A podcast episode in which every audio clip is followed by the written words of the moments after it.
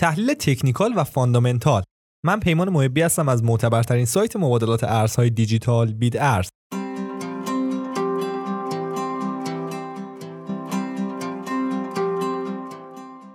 فاکتورهای زیادی وجود داره که معاملهگران یا تریدرها هنگام انتخاب قرارداد آتی تجاری اونها رو در نظر گرفته و تحلیل می‌کنن.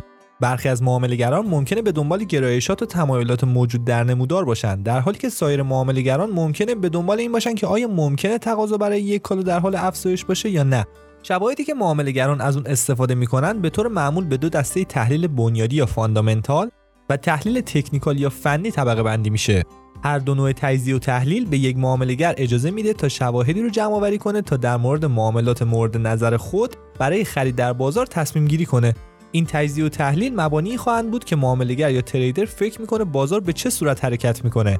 بنابراین آیا می‌خواد سهم مورد نظرش رو بخره یا اگه اونو داره بفروشه؟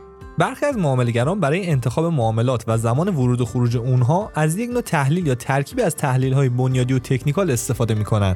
شواهد توسط معاملهگران از تمام منابع جمع آوری میشه و به ندرت فقط در یک دسته قرار می‌گیرن. داشتن داده از منابع متنوع و انواع مختلف به تریدر کمک می‌کنه تا یک تصویر کامل از بازار سهام مورد معامله خودش ترسیم کنه. حالا بریم سر وقت تحلیل بنیادی یا فاندامنتال. تحلیل بنیادی به تحلیل عواملی که در عرضه و تقاضای قرارداد آتی کمک می‌کنن اشاره می‌کنه. به عنوان مثال یک معاملهگر ممکنه موجودی های محصول رو بررسی کنه تا فرضیه‌ای در مورد پتانسیل افزایش و کاهش عرضه اون در آینده ایجاد کنه. این کار می‌تونه باعث به این بشه که قیمت اون در آینده به سمت بالا حرکت می‌کنه یا پایین. بر اساس تحلیل بنیادی وی که از روی گزارش های موجودی حاصل شده ممکنه بر اساس تحرکات بازار اقدام به خرید کنه. مورد بعدی تحلیل تکنیکال. تحلیل تکنیکال از الگوهای موجود در نمودار که توسط قیمت ایجاد شده برای شناسایی تحرکات بازار استفاده می‌کنه. با استفاده از اندیکاتورها یا الگوهای بصری مختلف تحرکات قیمت دنبال میشه تا معین بشه که به کجا میرن. برای مثال یک تحلیلگر تکنیکال ممکنه معتقد باشه که در برابر هر بشکه نفت در قیمت 100 دلار مقاومت شدیدی وجود داشته باشه. چون هر بار که قیمت به اون حد رسیده کاهش قیمت رو به دنبال داشته. از طرفی تریدر فاندامنتال یا بنیادی ممکنه هزینه های تولید کنندگان مختلف رو بررسی کنه و متوجه بشه قیمت در حدود 100 دلار در هر بشکه که بسیاری از تولید کنندگان نفت اون رو از چاهایی با هزینه بالا تولید می‌کنن خوب باشه.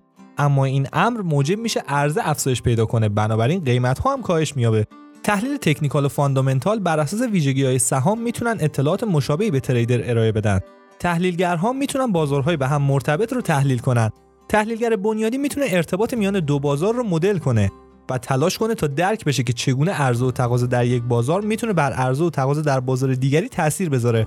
برای مثال در بازار دام اگر هزینه خوراک دام افزایش پیدا کنه هزینه سرانه پرورش دام هم افزایش پیدا می‌کنه. تحلیلگر تکنیکال می‌تونه با توجه به نمودار این دو کالا و نگاشت اونها در یک نمودار همبستگی میان این دو محصول رو پیدا کنه. تحلیل تکنیکال فاندامنتال اطلاعات رو به صورت مختلفی به تریدر نمایش میدن. هرچند هر دوی اونها می‌تونن روی یک ترید اتفاق نظر داشته باشن و در آخر تریدرها می‌تونن از هر کدوم از این تحلیل ها که دوست دارن برای تحلیل استفاده کنن. ممنون از اینکه وقتتون در اختیارمون قرار دادین. تا قسمتی دیگر بدرود.